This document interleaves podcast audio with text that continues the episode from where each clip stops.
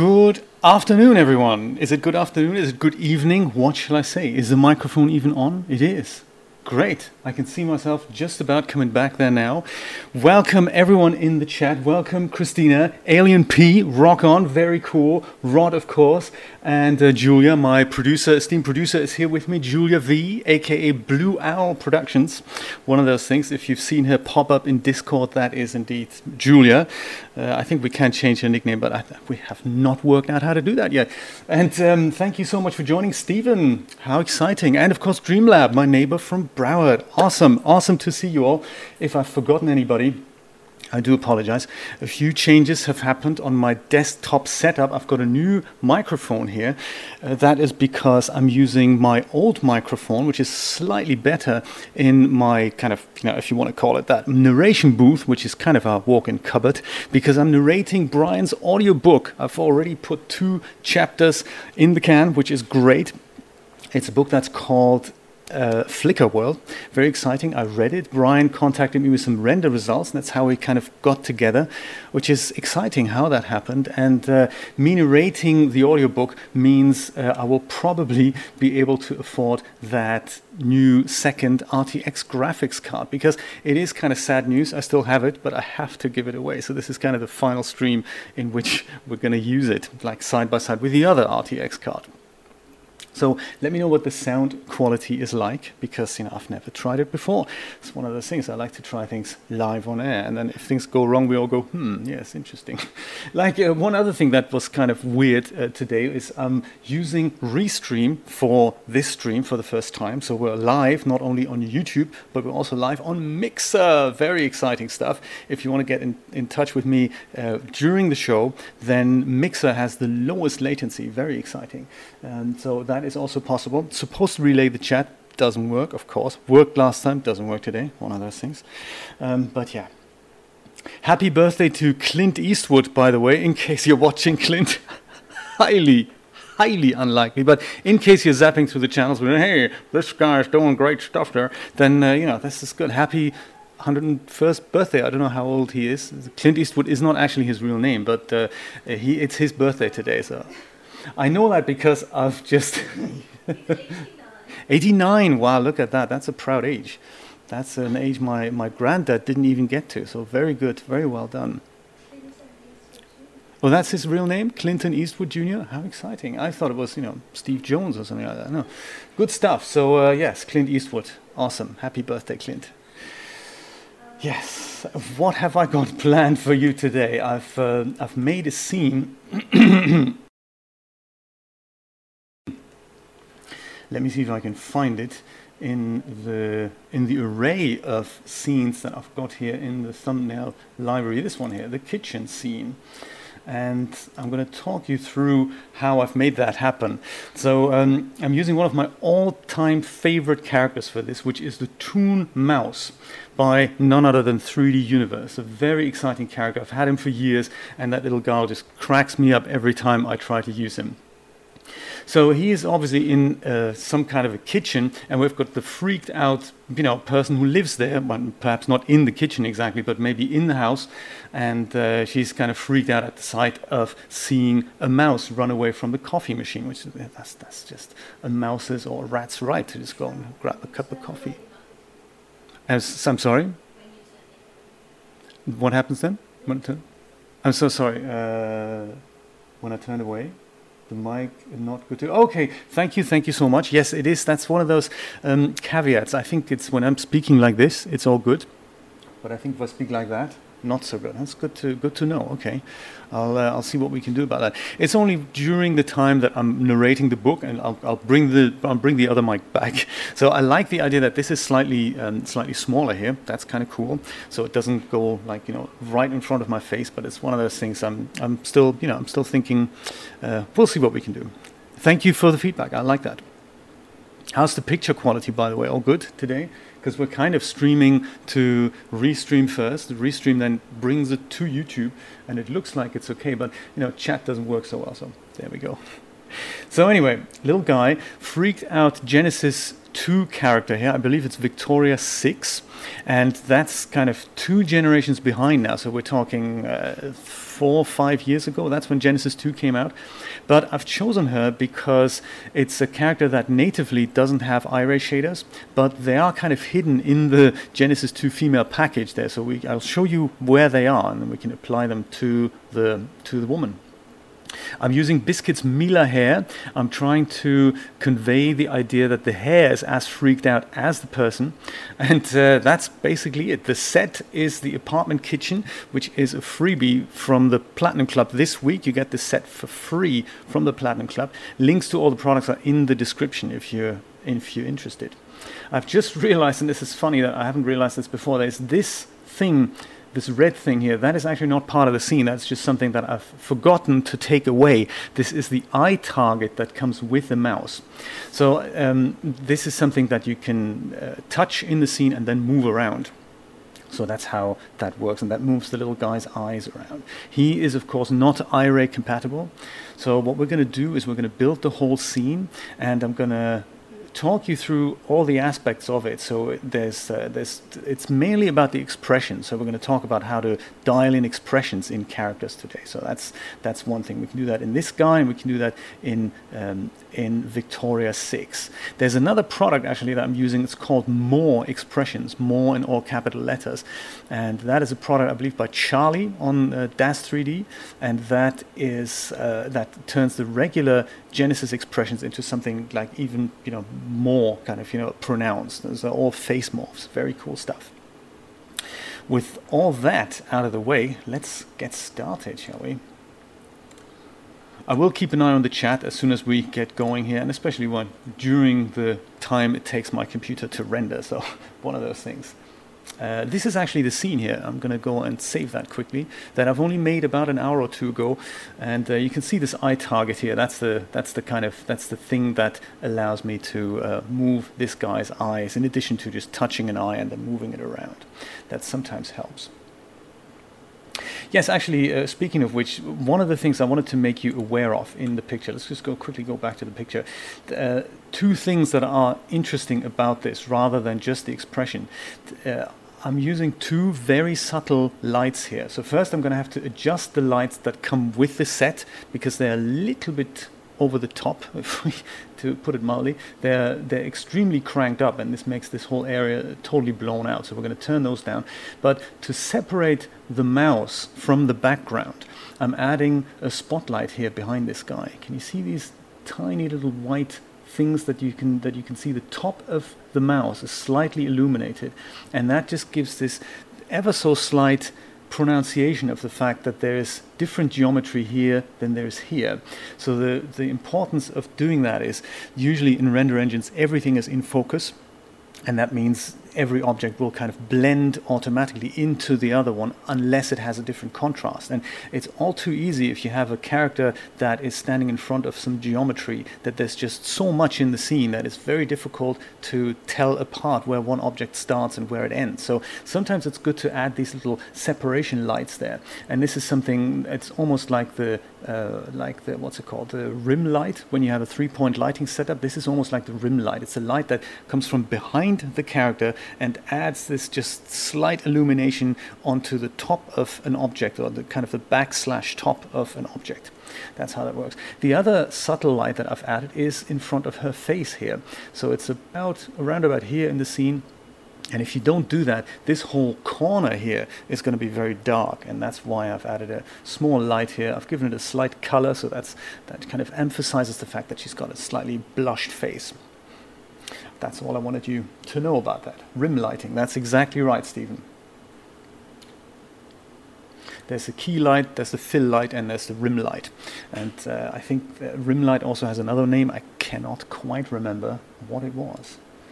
I'm going to close DAZ Studio down only because if I create a new scene, then the default settings aren't always coming in and some of the settings that I've kind of tweaked will come back and I'd, I'd rather you see this literally from top to fin- from, from top to bottom the way I'm creating that scene.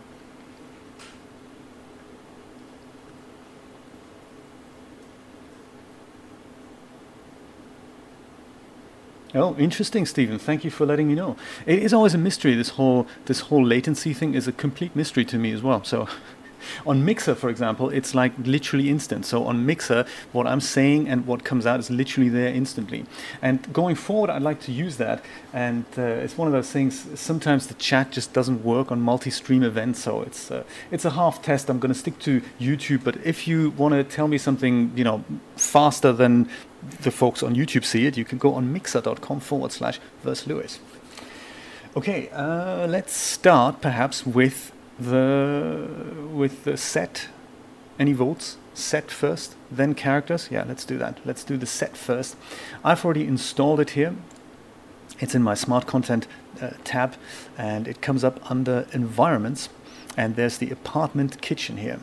I'm going to open that and it comes up with both environments and props. So we have the props separated out if you want to have the coffee cup or the, the grape bowl for your other scenes or the chair or whatnot uh, or the kitchen base. You can uh, just have all these items individually. That's very convenient. I like it when content creators do that sort of thing. So under environments, we're going to go and load the whole kitchen in. That'll just take a second. That allows me to have a sip of coffee. the nectar of the gods, as Rod calls it.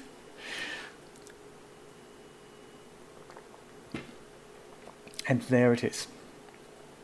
I got your email, Rod. Thank you so much um, for sending that to me.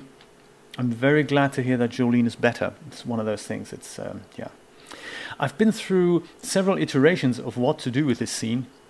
Let me close this down so I can give you uh, the the kind of the guided tour here. I'm going to make my camera a little bit wider while hopefully we can go and, oops, what's happened now? And that's not what I wanted to do. There we go. Wider. There we go. So this is the set. It's got this kind of kitchen table here. It's got an entrance door here. It's got a very large front of windows. And my first idea when I was kind of thinking about what am I going to do for Friday, what am I going to what am I going to put together, I was going to put uh, an indoor shot here so that we see something on the outside. And my original idea was to put a plane on the outside that would represent a garden. And then I was going to use w- one of Biscuit's freebie packs on Biscuit's Patreon account, uh, the grass patches. Biscuits, uh, hello Biscuits, by the way, if you're in the chat. Yes, you are. I didn't say hello earlier, so sorry about that. Uh, the biscuits made this little pack that is geometry of uh, little grass patches, varying degrees of them, and I wanted to, yes, I wanted to use that and replicate that across a plane so that it's kind of a garden. And my original idea was that the woman is gardening outside and the mouse is going to make himself a coffee. That was the idea. But because of the replication of the geometry, it was so dense that I could barely move the scene. And I thought, ah, it's not very nice for representation, so for, for demonstration purposes. So I'm going to maybe do that another time or just create the scene and then just put it up on, on Renderosity. So I've decided to leave the outside alone and just have sunlight streaming into the kitchen, which is of course here. And then we're getting a shot from somewhere like this. So the coffee machine is in it, and uh, maybe the hob, maybe not. We'll, we'll see about this. Uh, we'll see about how wide we're going to make that shot. Can make it very wide, something like that maybe. And then we can have our character over here on that surface, and then we can have Victoria standing here going, oh, my goodness, that sort of thing. And uh, it's always a little bit tricky to add depth of field in very wide angle scenes because just just by the nature of how the optics work, you get a shallower depth of field effect if you have a longer focal length. And if you have a shorter focal length, it's much more difficult to bring a shallower depth of field in there. We can just about do it, I guess, with this, but uh, that's the reason why things like the GoPro or mobile phones, they have a very, very tiny sensor, hence the, the, the focal length is, is actually extremely short. They're also very wide angle, and that's why they often have no depth of field at all.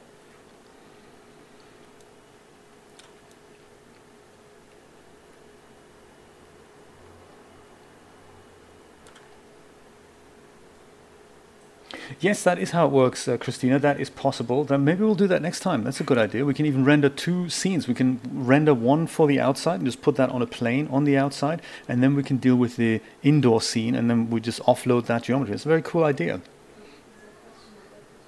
Marius, thank you for joining us. Uh, exciting, exciting that you're here.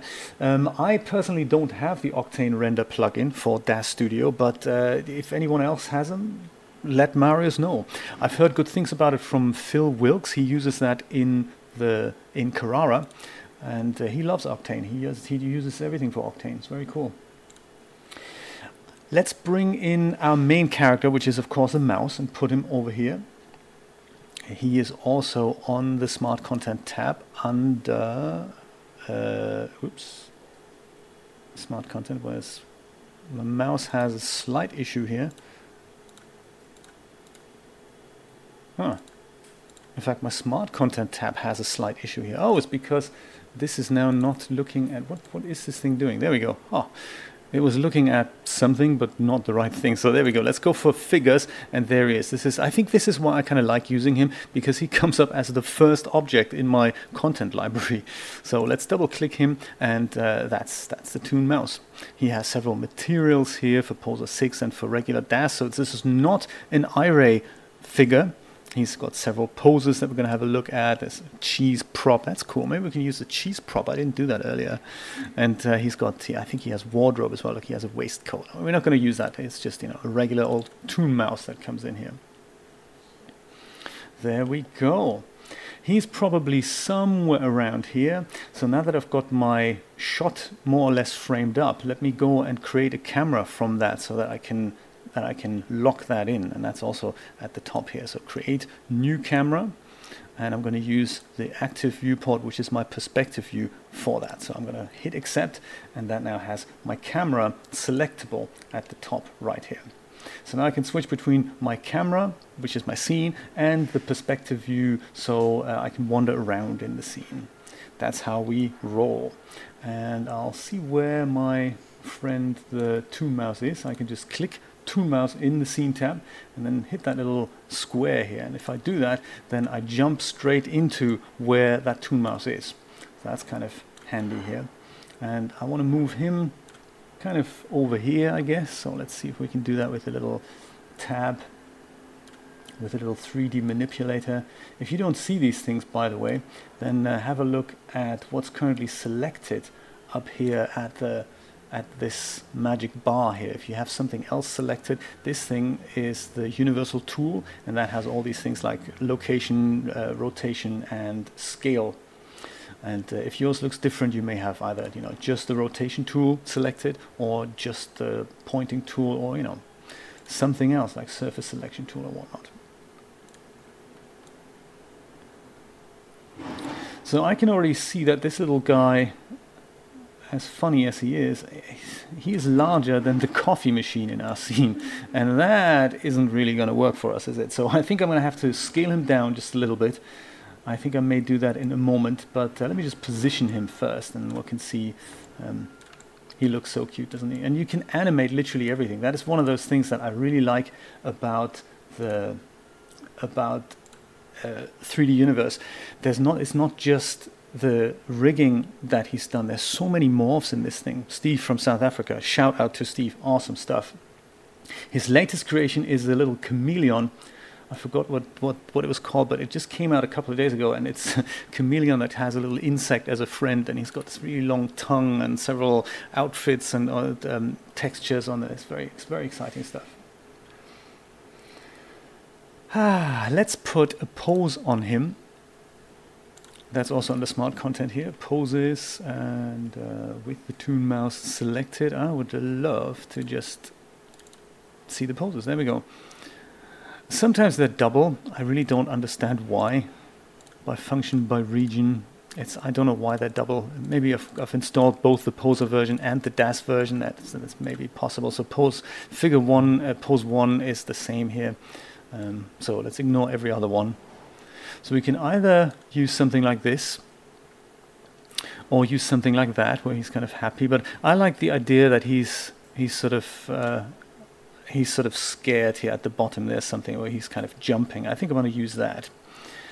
So uh, watch what happens if I double click on that pose with my mouse selected and mouse disappears. And you go, yes, that's not what I wanted, is it? And it turns out if I go and try and find the mouse, I believe that's, uh, he's just, he's gone back over here now. So he's kind of gone back to his original positions. And that is sometimes what happens to poses. Uh, what some content creators do is that they save the location of the pose with the pose. And that's good if you have a set in which uh, person walks, I don't know, to a cupboard, which is kind of, you know, not in the center of the scene, but it's kind of away from the scene. Uh, but it doesn't help us because I had already positioned my character and now it's gone. So I'd have to kind of do the whole positioning thing again. And that's, that's not good for me. So what I can do is, first of all, hit Control Z and that'll bring my mouse back and the pose is now not applied. But what I can do is uh, that is correct. If you, you absolutely DreamLab gets 100 points fake internet points though, but it's exactly right. You hold the control key down and then you apply the pose. And when you do that, a little, uh, a little menu comes up here in which you can now decide what to apply in the pose. And that's kind of cool. So, rotation, for example, we want, scale we want, but the translation X, Y, and Z axis we don't want. So, we can just switch that off. And now, if we just hit accept, and then the pose is applied, but the character is still in the same position. Very, very good. Very important to remember. I remember that freaked me out a lot when I first started using um, DAZ Studio. Yes, absolutely.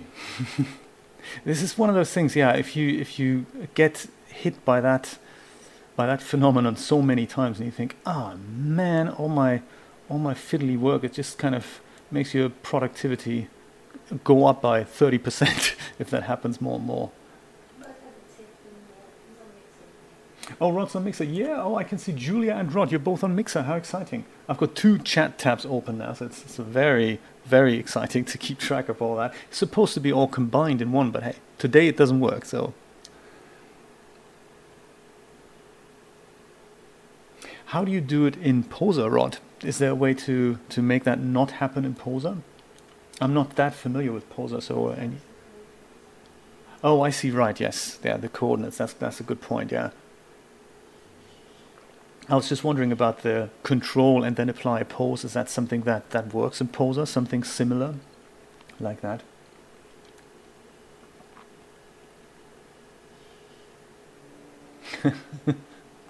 that is, you know, alien. I, I totally, I'm feeling you, man. I'm feeling you. It's exactly right.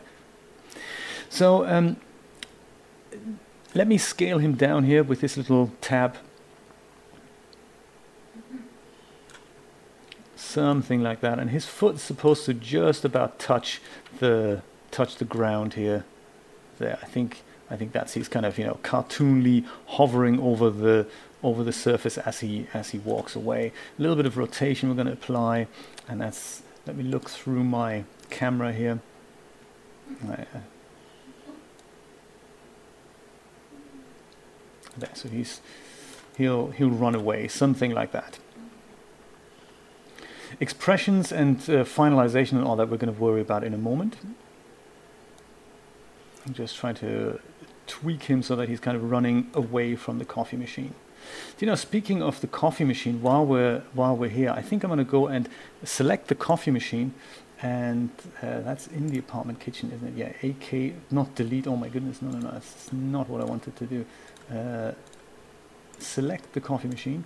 I'm going to go and twist the coffee machine around actually because we only see the side of it and it's kind of behind the mouse and in my final shot I'd like the viewer to see that this is actually a coffee machine. So I'm going to go and rotate that around and move that slightly further back.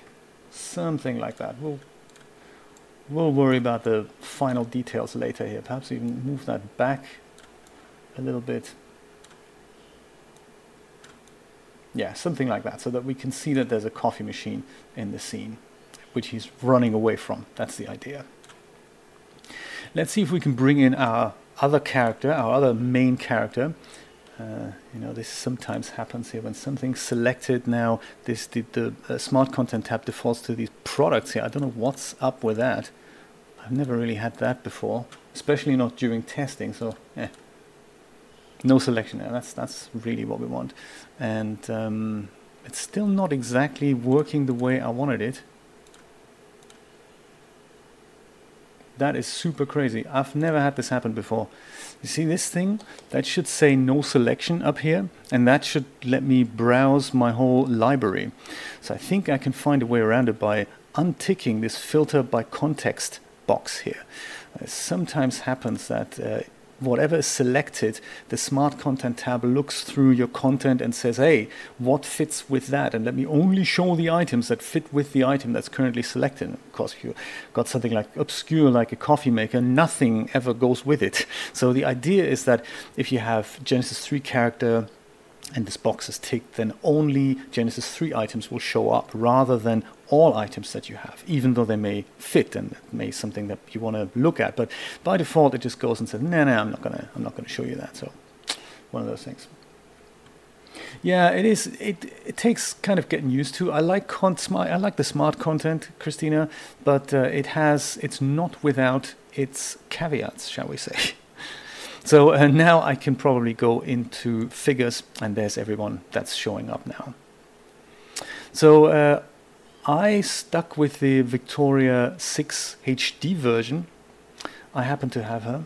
I'm going to go and load her in. That'll take a moment.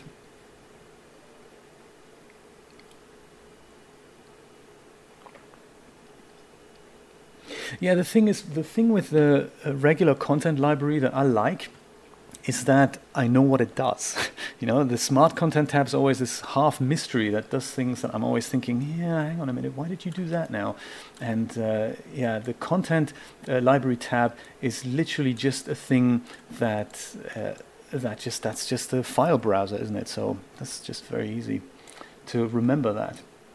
I'm going to actually make the kitchen unselectable because I, if I if I click into the scene, that's this little tick box here, the little arrow. When that has an X on it, then that means nothing in this thing is now selectable, and that's cool because sometimes you want to select an object in the scene, but you keep selecting the background, and that's just super annoying. And you know, it's you've, you've got to you've accidentally selected a light. You use the move tool, and then your lights moved, and you go, no, obviously not what I wanted. So I have this little X icon. You just click it, and when the, when you've got the tick, then it's a selectable item. If there's an X through it, then you can't select that. So it's kind of kind of nice to um, uh, to remember that. So I don't want to select anything of the background here. And now I can't even accidentally because all I want to select is my character. You can bring this menu up here, this context menu, by just right clicking on the object because it may be that if you select just this part of the character, you haven't actually selected the character, you've selected her abdomen here. You haven't selected the full figure, and that's not good if you want to, you know, move the whole figure. So there we go. That's that's just if you right click on the thing you want to select, you can then go and select uh, the whole figure from here or double click. That that also works but you know less clicking is always better. I'm going to utilize my smart content now. I'm going to go and tick that box here filter by context. And with my figure selected I should now see only items that go with my Genesis 2 character. So these are the figures that go with Genesis 2. I'm going to go and have a look at my wardrobe section here. Looks like the Boardwalk outfit is the only one that's installed currently for Genesis 2. So I'm going to go and double click that to enter into it. We're not going to bother with uh, shoes, but I'm going to go and put the shorts on. Double click, that'll just make them fit right on there. And I'm going to put the top on. There we go. Now we can move our character into place. It'll be somewhere here. You can see how wide my perspective view currently is. I'm going to move around something like that and I'll look through my camera now to see where she needs to be in, in relation to the whole scene here. Sometimes it's easier to work in one of the other views, like the, the, the top view or something like that. Uh, or you can also open up a second viewport and then just keep an eye on it, like my uh, aux viewport here. I could just go and have a look at the camera here. It gives me a kind of a second perspective. One to fiddle around, one to keep an eye on how this thing is actually, how this thing is looking.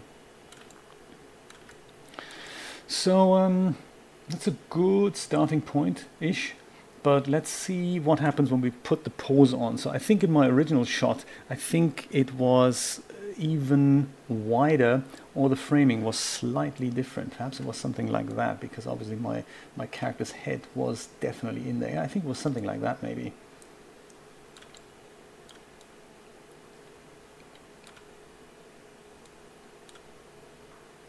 Oh yes, uh, good idea, Rod. Absolutely good idea. Rod's on Mixer, and for some reason the chat isn't relaying what Rod's saying on Mixer isn't coming out on YouTube. Last time in the test it all worked fine, but of course today it doesn't. Hey, what else is new, hey? Let's see if we can pick up a pose here. I think I found one earlier. I'm also going to use the smart content for that. I'll just head over to poses. And there's uh, these essential ICO poses. I think they were, there was something in there that I liked. Let's see which one it was, if I can remember. It was something where she's just wafting her hands in the air, yeah, like this one here, the who cares pose. That's the one. So if I just go and apply that, then it'll do this. So now we could have done the same thing by leaving the rotation of the character in place. So in this case, I guess the pose was saved with uh, not with the translation information, but still with the rotation information. Maybe I'll try that again. So Control Z to undo that, and just go Control, double click the pose, and uh, there we go. Uh, pose preset loader. In this case, we don't really want the rotation at all. So let's switch that off, hit accept. Nothing happened. Yes, that's interesting, isn't it? So guess that goes to show it doesn't always work. I did do the right thing, right? Yeah. X rotation. Oh yeah, I didn't want the, what is it, the Z rotation. So Z axis, maybe I'll just untick that and see what happens now. Yeah, that didn't work either. Oh, because it was Y, wasn't it? Ah, ah. Yes, uh, takes some practice, doesn't it? So let's double click that and just uh, try again without the Y axis. That looks ludicrous. Okay, I'm giving up officially. I'm just going to apply the pose, turn the character around. There, in your face, DAZ Studio. Easy. User wins. Again. Okay, good stuff. So now you're watching me twice, Rod. Thank you so much. Exciting. So, um, we're going to deal with the expression in a moment. Uh, but for now, let's go and see what this looks like in my camera here. So she's way happier than I want her to be. I also want her to kind of lean forward a little bit. Uh, let's go and see if we can. Yeah, I really need two viewports, don't I? Uh, let me just work in two viewports. Then. That's a. If you ever want to split your viewport, that's up on uh, window viewports, and you can say side by side or top and bottom to split this into two viewports.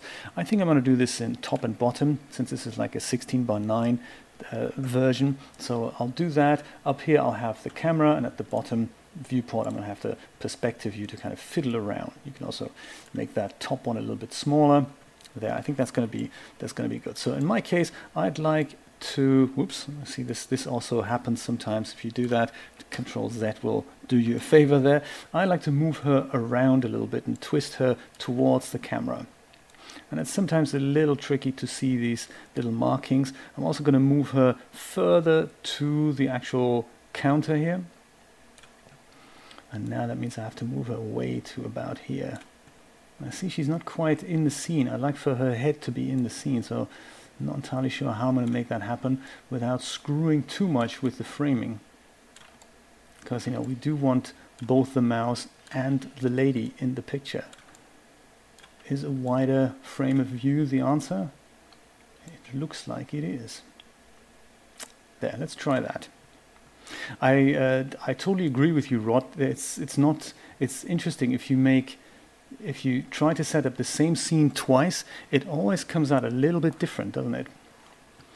So I think I like this. I think I'm going to go with this, and I'm gonna this this pose is not quite there yet, so I'm gonna deal with that next. The hands are kind of it, it's true. The the pose's title is kind of who cares, but I want them to be more like this, so that she's kind of kind of defensive about the fact that there's a mouse or a rat in her scene. So what I can do there now is I can select her arm, her lower arm here, not so much the hand, but the arm so I can go and uh, right click that and see if I'm selecting the right thing here, left forearm.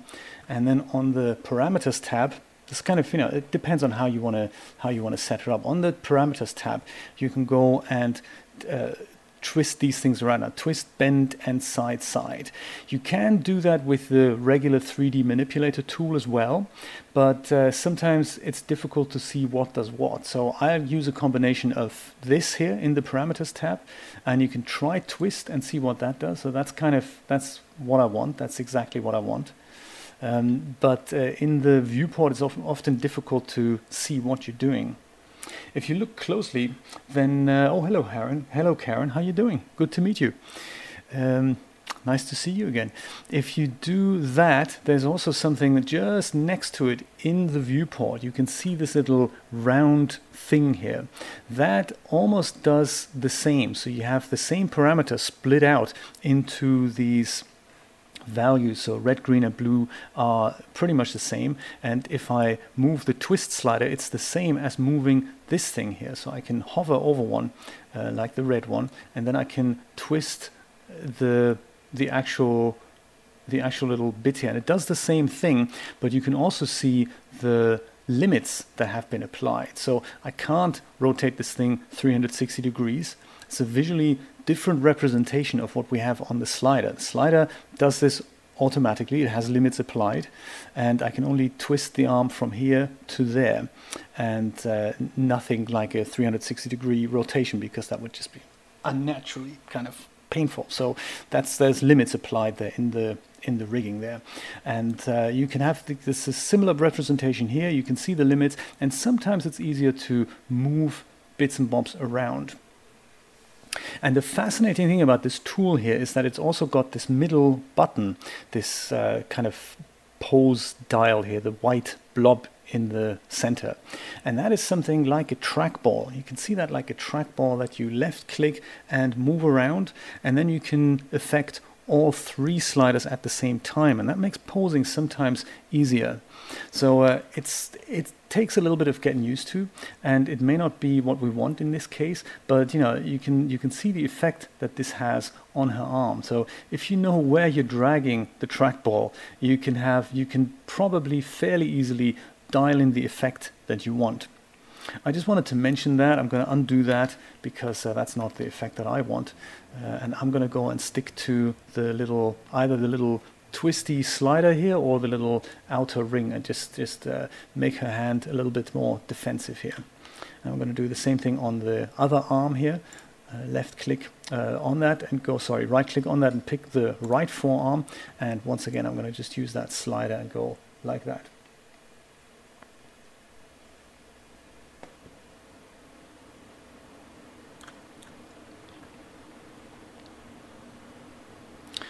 So that's kind of there. I think I'd li also like her to kind of bend forward a little bit, and that's uh, that's done uh, with a similar principle here uh, by right-clicking on kind of the middle of the character here. You can drag her, so it's like in, in Poser, this inverse kinematic thing. You can literally just drag the head and then bend it forward, and you can do that. That's you know that's definitely possible, and you can have the figure breakdowns, but that's not very accurate. So often that doesn't give you the results that you want. So have Control Z at the ready. You can try that with the chest. You can bring the chest forward, but again, it's just not very precise movement there. It's just, you know, it looks more painful than anything. So um, I'm going to go and right click the chest and I'm going to use the same controls as before. I'm, i just want her to bend forward a little bit.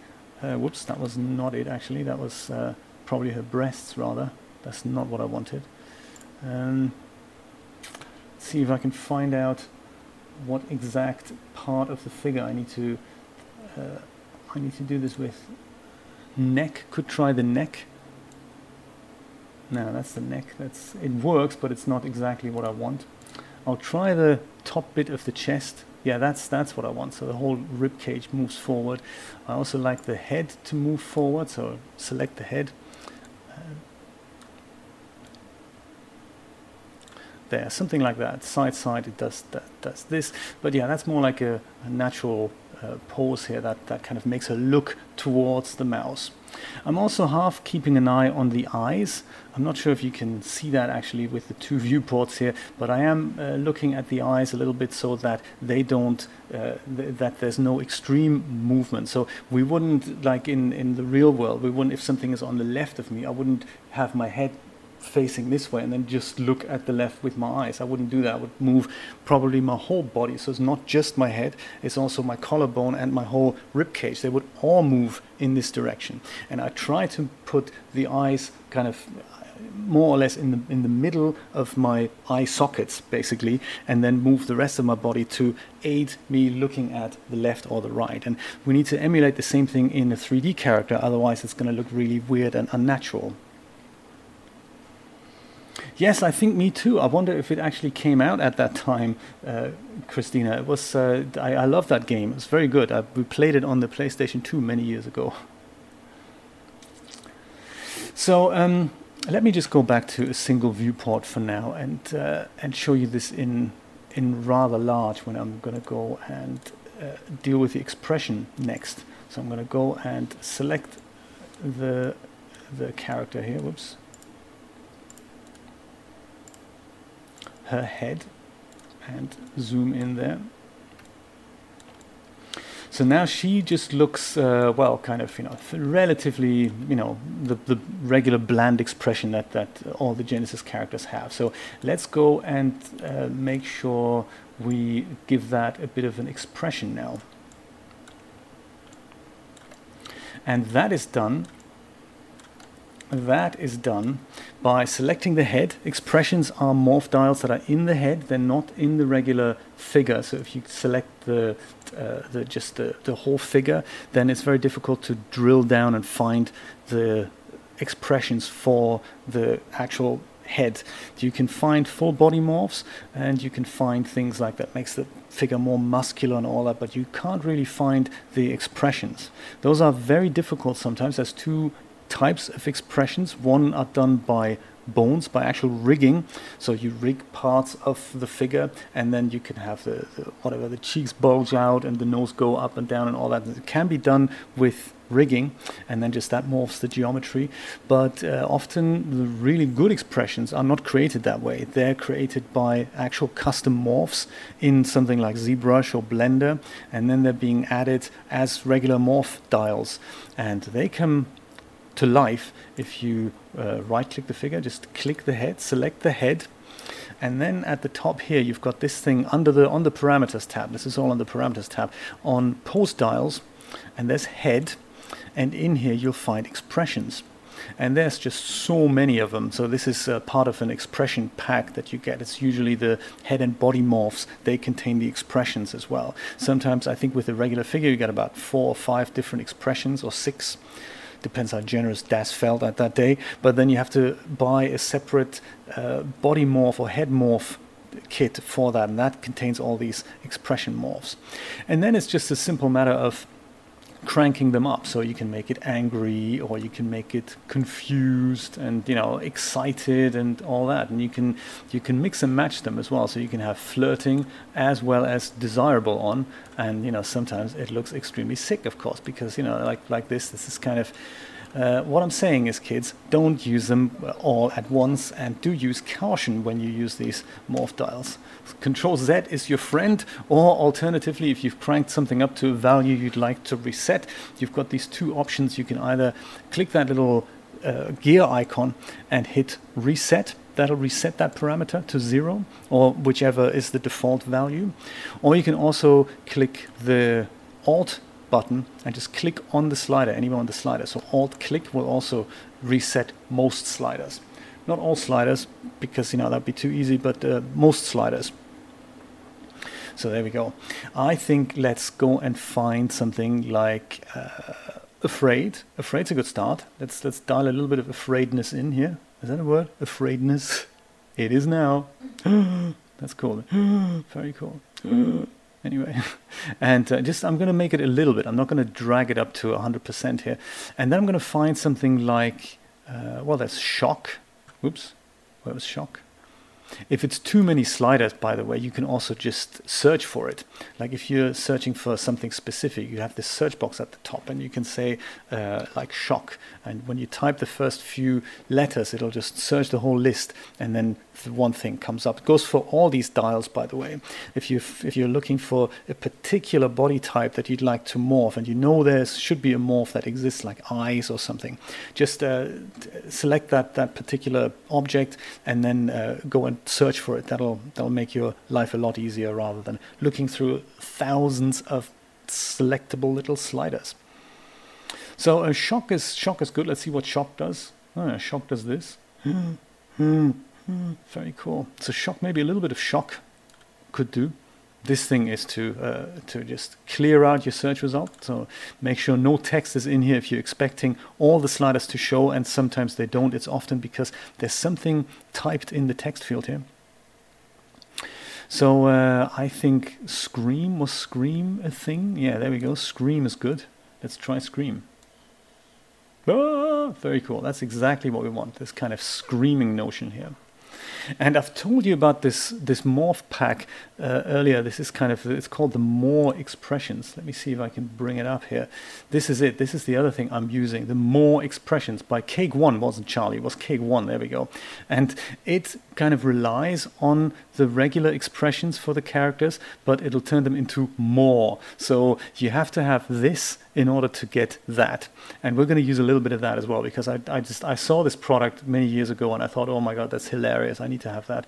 That's very very cool. So look into that. It's very exciting. We're going to use that as well, and that is uh, in the.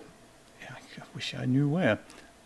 Oh yes, it's a little sub menu here. See one more. So it, it'll it'll show in the long list, and it'll be somewhere in more. Let's see. It's probably scream more. There we go. That's it.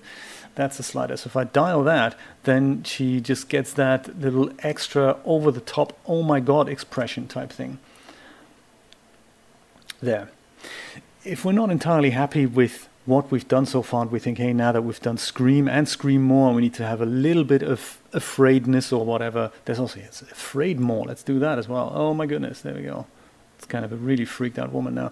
If you ever want to see, hey, there's so many sliders that are in use and there's some that are not in use, you can also use this thing at the top here, which is currently used, and that'll filter out this whole list of the of the table here and only show you whatever is currently in use. So if you click that, then currently in use is afraid, scream, shock, afraid more, and scream more.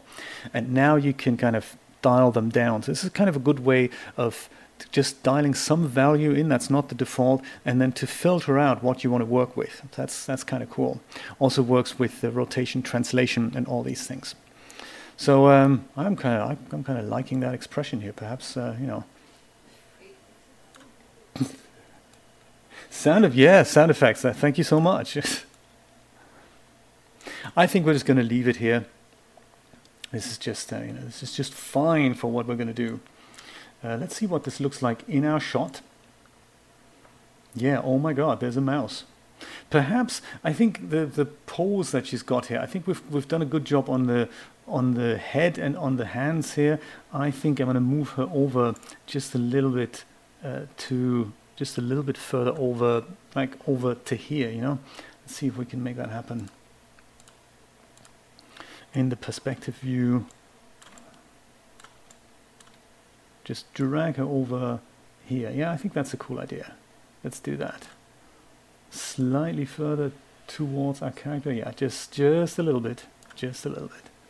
If because we're not really going for realism here, if I find that my the top of the character's head is a little bit cut off, because we don't see her feet, I can just, you know, make her sink into the ground a little bit. I mean no one's really you know, no one's really looking at that. So whatever we don't see in the scene is totally fine. I could even have her feet kind of go into the into the kitchen cupboard thing here.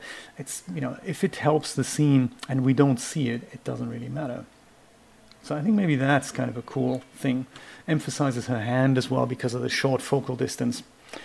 I think I'm down with that. Okay, I, let's save the scene just in case my computer, you know, decides to decides to freak out. Kitchen cast, I'm going to call it. And I do apologize, I've totally forgotten to uh, put last week's uh, scene file on Patreon. I'll do that later, and I'll do that with this one as well. So if there are any parameters here that you'd like to examine, all my Patreon supporters can have a closer look at that. Even if you don't own the actual objects like the like the expressions and all that it'll come up it'll still kind of work and the sliders will be examinable. Is that a word? That is a word isn't it? Examinable. That's examinable llc yes. So i'm going to do that later. And then all patreon supporters can have a look. Let's have a look what this thing looks like rendered. I always like to save this thing before i render anything that may take a second or two. Remember, it's the final day in which I can show you two RTX cards at work at the same time. Because literally after the stream, I'm going to have to give these away. Look at that, rendering with two RTX 2080 cards. Woohoo! Oh, for one last day. Maybe I should do an animation overnight and just let it render. And then tomorrow I really have to bring this back. Amazon have already sent me an email saying, hmm, crazy stuff. So, what we can see here is that the light by default is existent in the scene, but of course it's totally over the top. So that's really not what we want. I think this is just this is just way too much and it's just you know we need to we need to work on that. The the developer of this scene has added light emitting surfaces over here and over here and here and even here. And that is what makes up our light together with potentially, let's have a look, uh, headlamp. So auto headlamp is on. Let's just make sure we're going to switch that off on our camera. This is my camera tab here, by the way, and I don't want the headlamp from the camera to kind of, you know, mess with our scene. So I don't want to do that. I'm going to switch the headlamp mode off on the camera. Uh, but then the next thing yeah, tone mapping. I'll I'll play with tone mapping later, Dreamlab. But the thing is, it's just emitting too much light here, and uh, this means the skin is all blown out here, and it's just it's just way too much light on the kitchen counter. So I think we need to uh, work with that. I don't think I can do that in tone mapping.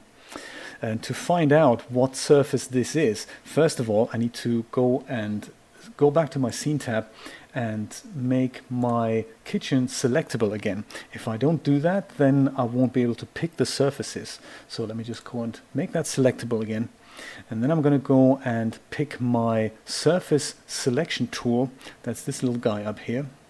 If I select that, then I can go and hover over many of my objects. And the ones that I'm interested in are the ceiling lights here and this thing here. So that's the light strip.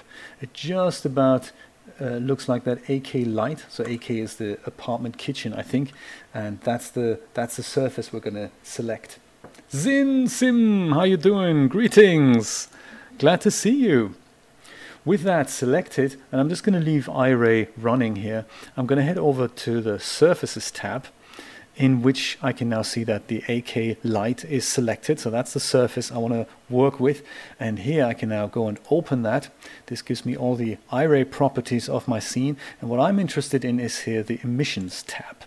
And that shows me two things. And one, and I can kind of see the effect of that in the scene. One is that we have uh, a lot of light we also have a very low emission light temperature and the developer has made the light kind of yellowish. So that gives us this way too yellow for my liking effect. So we can we can work with that. So first of all, using the emission temperature and a color on the light, that's never a good idea. Pick one and stick with that. So either you make the emission temperature lower or you leave that on the default and then you tweak the color of the light that it emits. But doing both, you're not really doing yourself a favor there. So I'm going to go and click that and uh, to just bring the white light back. And that'll now make, that's going to be a little bit of a difference now, but uh, the bigger issue is that the luminance tab here is cranked up to something rather large. Let me just count that. This is uh, one, two, three, four, five, six, seven zeros and a one. What is that? 100 million it doesn't really need to be that high. So I'm going to go and uh, reduce that, uh, divide that by 10, and then we'll see what, what happens there.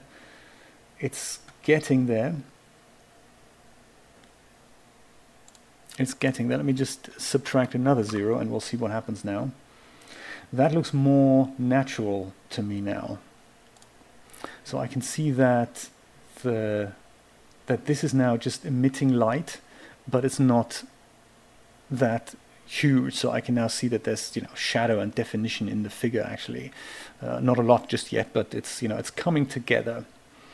And that just means this now lights up as it would in a regular kitchen. We can maybe crank it up a little bit, but I think you know I, I think I'm going to stick stick with this. I think I'm going to stick with this. Uh, emission temperature, 3000, that's kind of a very warm light. I think I'm going to make that, so the, the regular value here would be uh, 6500. Whoops, so sorry. Oh, there we go. So alt-click doesn't work on emission temperature, by the way. That's that's what I meant with it's not quite implemented everywhere. So reset will do the trick, but alt-click won't do the trick. It doesn't work on every slider, just, just so that you know. So 6500 is regular daylight, but uh, it is quite correct that these things like LED strips, they wouldn't perhaps emit that sort of temperature. I'm thinking I'm going to put that down to about 5000. That's closer to what these things are like. Uh, between four and five thousand kind of depends on the depends on what product you buy, I guess. But so that's that. I'm going to do the same thing with these lights here. Up here, those are very similar. I'm going to click that with my surface selection tool, and that's now on a different object. Under AK light, I'm going to go to the emission, and yeah, we've got the same thing here. So I'm going to go and set this to white light as well and the temperature now is 4000 so I'm going to leave that in place.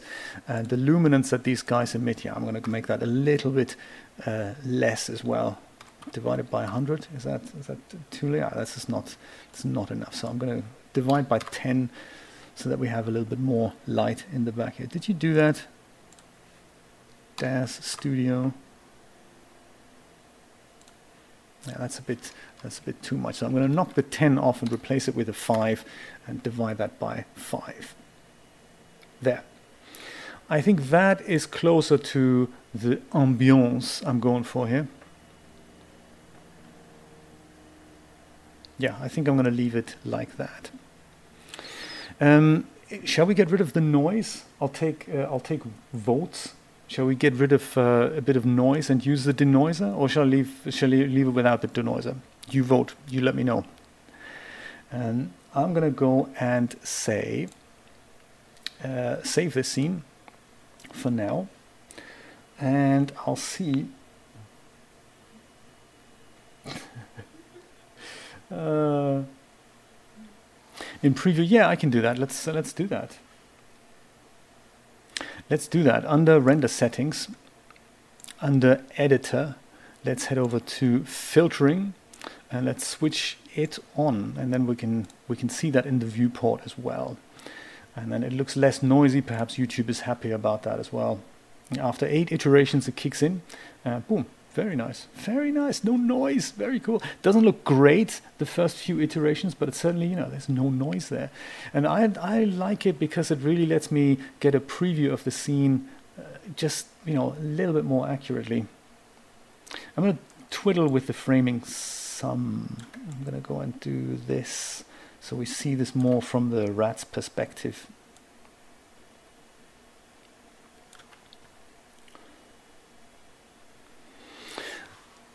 Okay, I think I think we're nearly there with the lighting. I think we're nearly there. We, she needs a bit of hair. That's the next thing we need to do. But uh, before we carry on and uh, just sticking with the expressions there a little bit, I'd like his expression to be a little bit more pronounced as well. So I'd like the rat's expression to be more extreme. And I haven't worried about the eyes yet, so I want to use uh, some fiddling with the eyes so that they actually look at one another. Right now, they've got this dead stare in the middle, but they're not really looking at one another. So she's kind of pointing his way, but I'd like the eyes to kind of move a little bit into his direction.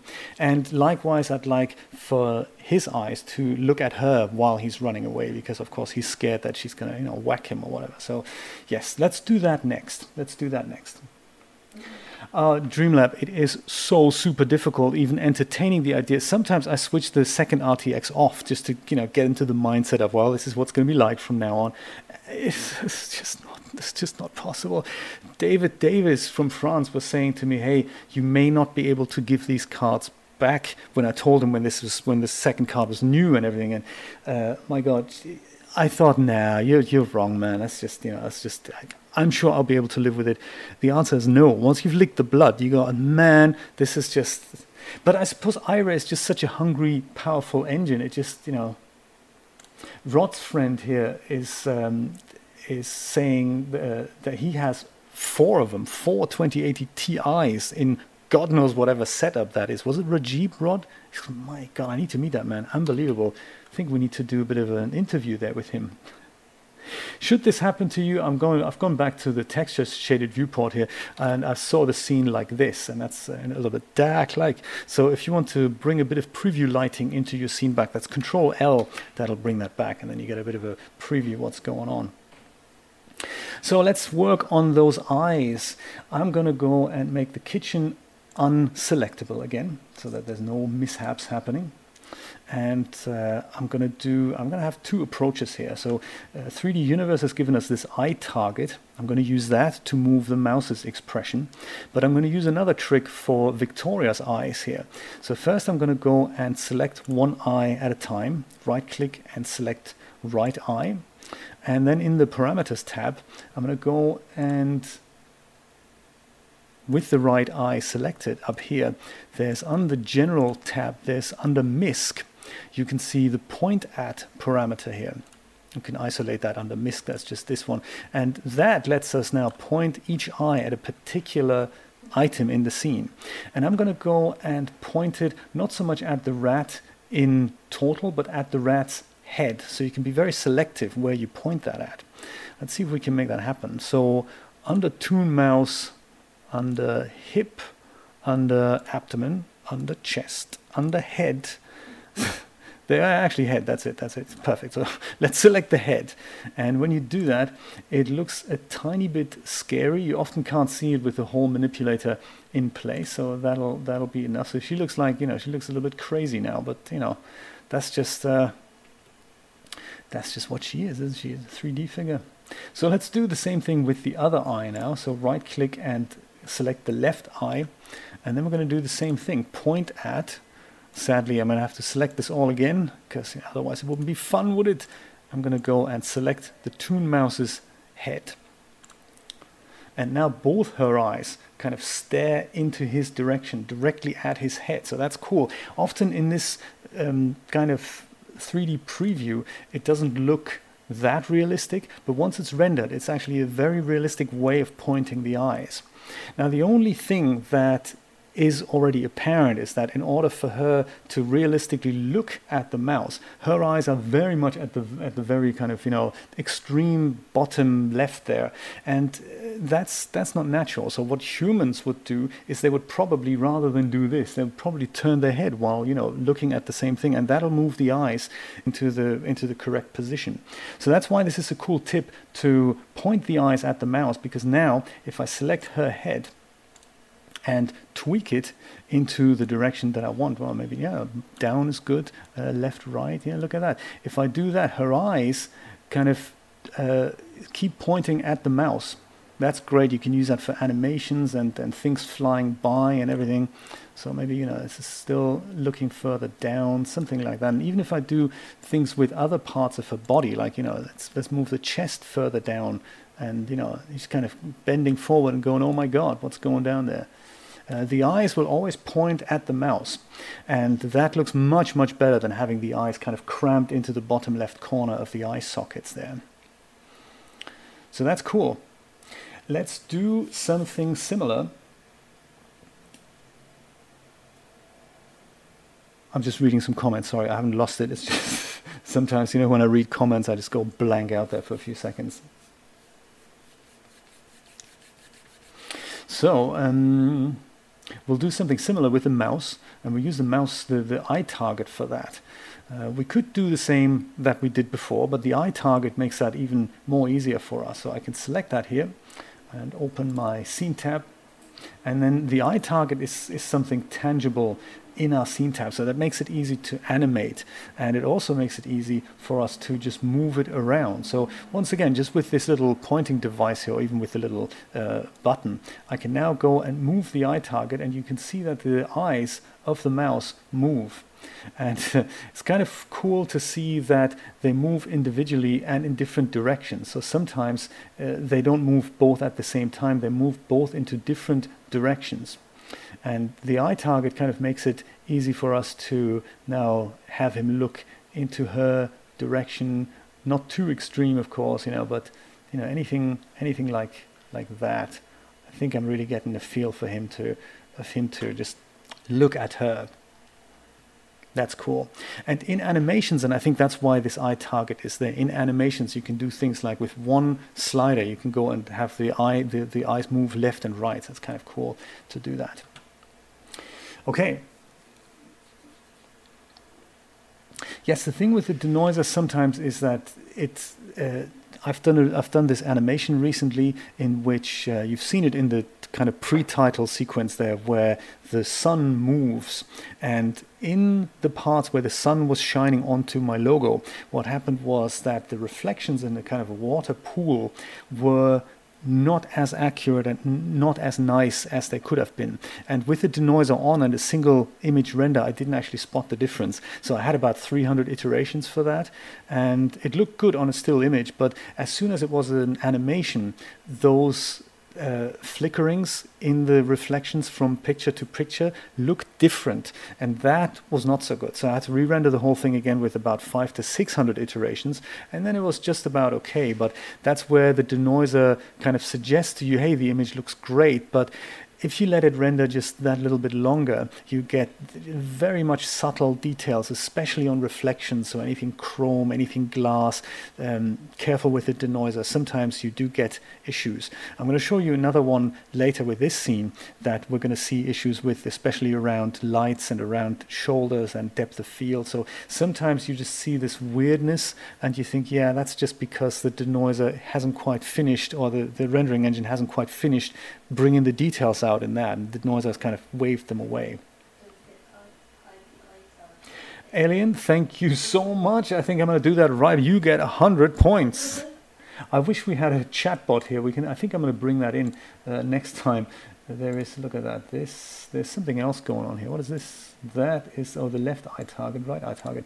Because then we can give each other these points, and somebody will be the winner. It's going to be great. Not sure what you're going to win, but you know, I.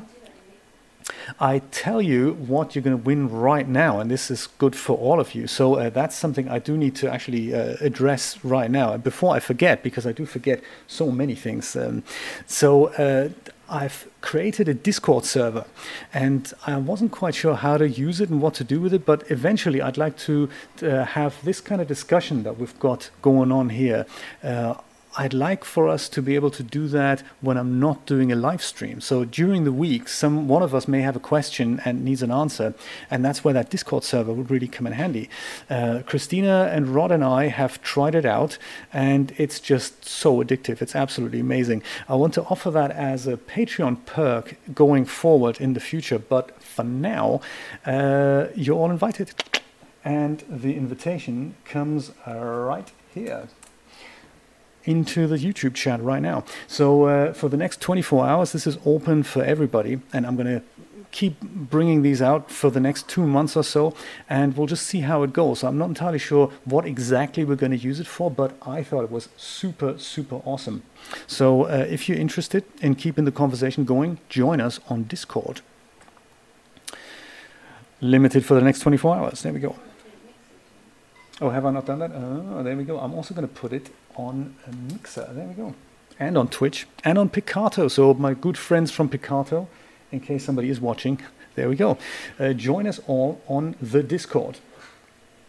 Yes, absolutely, uh, Zinsin. That's the that's the link in the chat there right now. Yeah, go for it and uh, and join in, and we'll see what we do with it going forward. I can see this working so well for collaborative work and for all kinds of things.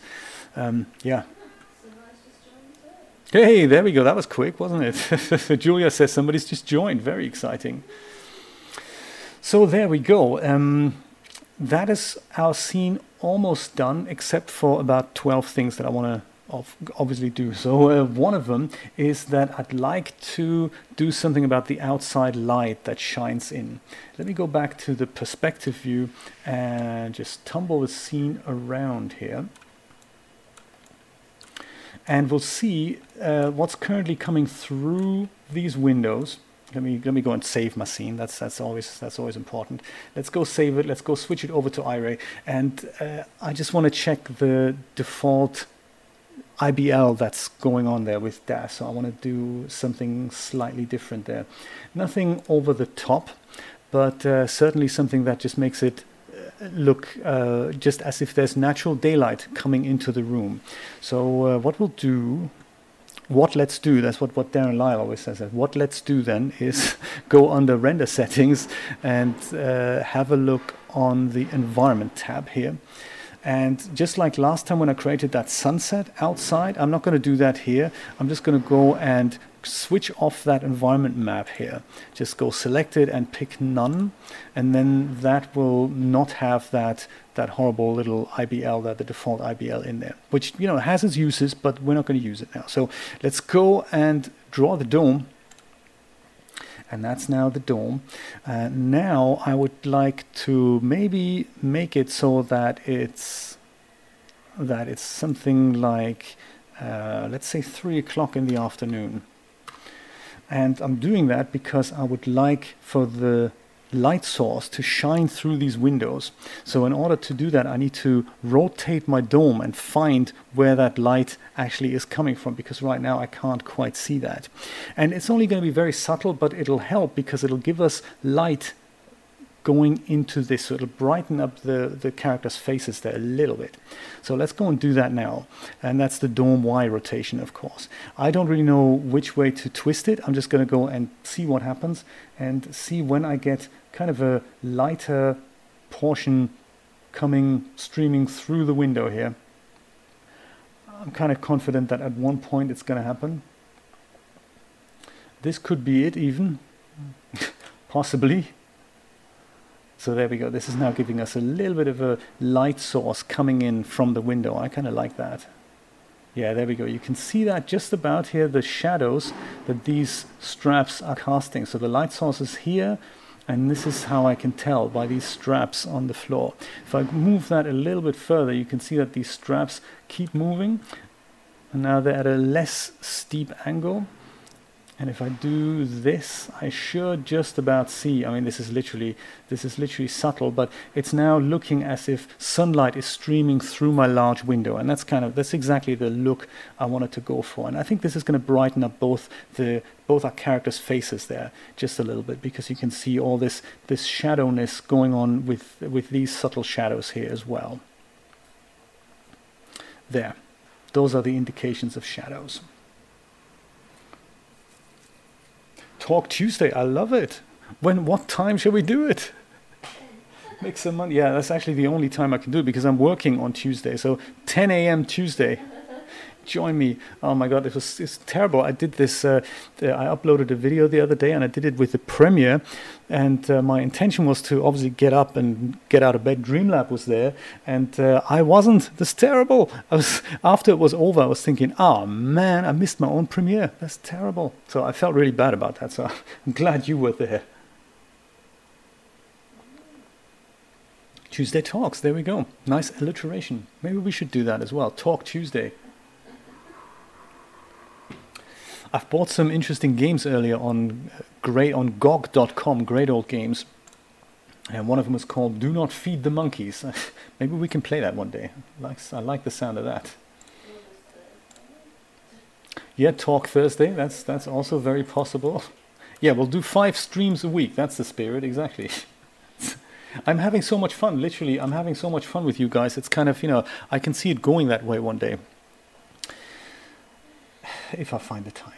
There we go. So we've got we've got the we've got the light sorted. Let's have a look what that looks like in the camera now, and then we'll worry about hair. Hair, a character needs a bit of hair, and we also need to add those two subtle light sources and a bit of depth of field to the final render.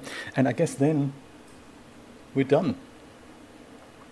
So uh, again, if I look at this, the, there's um, yeah. Let's do that next. Let, before we do before we do anything about the hair, which is a fairly easy job, let's do what let's do. Have a look at the subtle lights I was talking about earlier. So uh, right now, this is this is a great example that with with everything being in focus in a scene like this by default, the character here doesn't really stand out from the background. So everything kind of blends into one another, and uh, that's that's often the downfall. I mean, the car- the coffee maker and the mouse have the same, well, a very similar color. It's different here because we have a, at least a light behind our character here.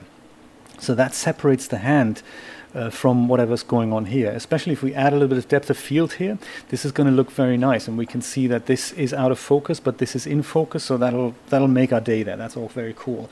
But what's uh, happening here is that I can't really see too much separation between the mouse and the coffee machine, and I'd like to use the spotlight behind the little guy so that we can see kind of it's not just from behind it's kind of from behind and the top so that 50% of this object here at the top is being illuminated. And that'll make such a difference in the scene. Again it's subtle but it's it's something that is often overlooked. We just bump your um, images or your objects into a scene and you think yeah well the final image there's kind of the the focused background and the very in focus character. They kind of blend into one another and you can separate them out by just a little bit of subtle lighting so we'll do that. The other thing I'm going to do is I'm going to put a point light somewhere here, and that'll just emphasize her expression a little bit, which we can always tweak. I'm not entirely sure. She looks a bit like this. Maybe that's the fact that she doesn't have hair. Maybe that's why why this doesn't look quite right to me just yet. But um, you know, we'll, we'll work on that as we go along. So uh, let me do, maybe we'll start with that. We'll put a point light here, a fairly weak point light that just takes care of the shadows underneath her eyes and underneath her chin. They're not very pronounced, but they're pronounced enough for me to think, hmm, that could look better. So let's do that. Let's do this thing. I'll go back into my texture shaded viewport and bring back all my tabs here.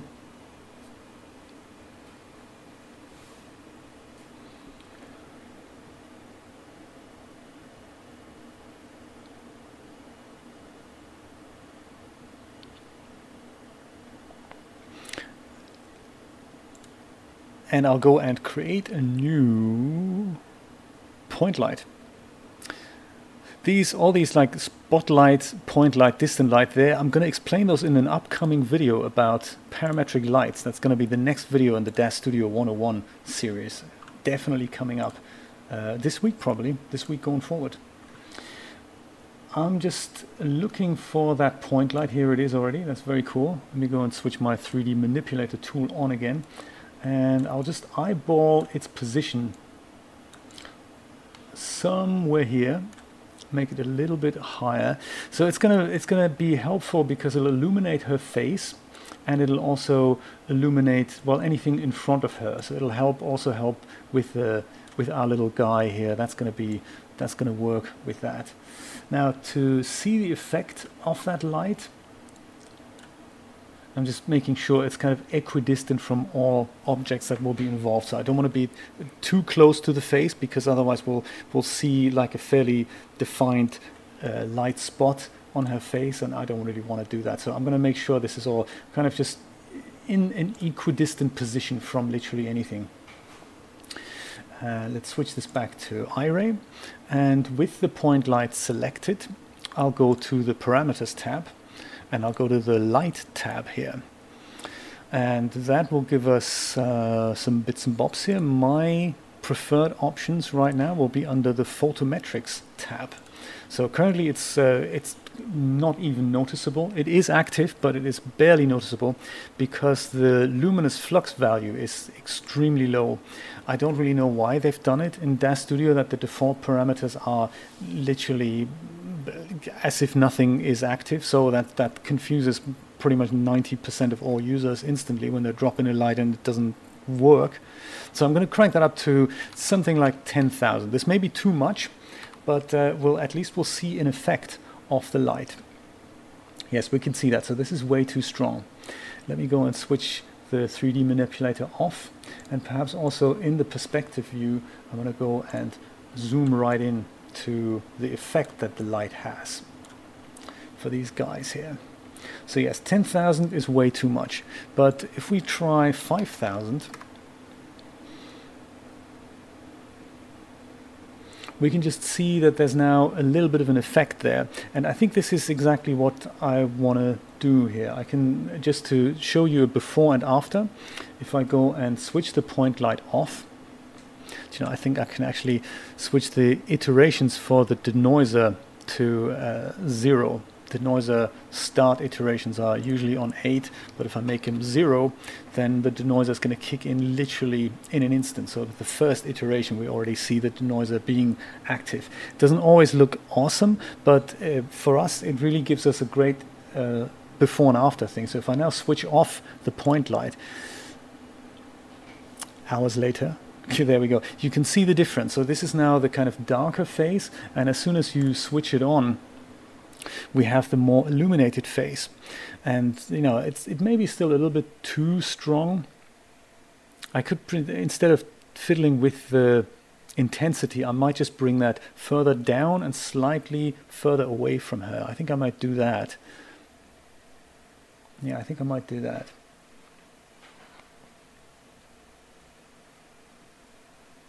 Thank you, Christina. That's, yeah, thank you for, for the link. Very cool to my own video. I love it.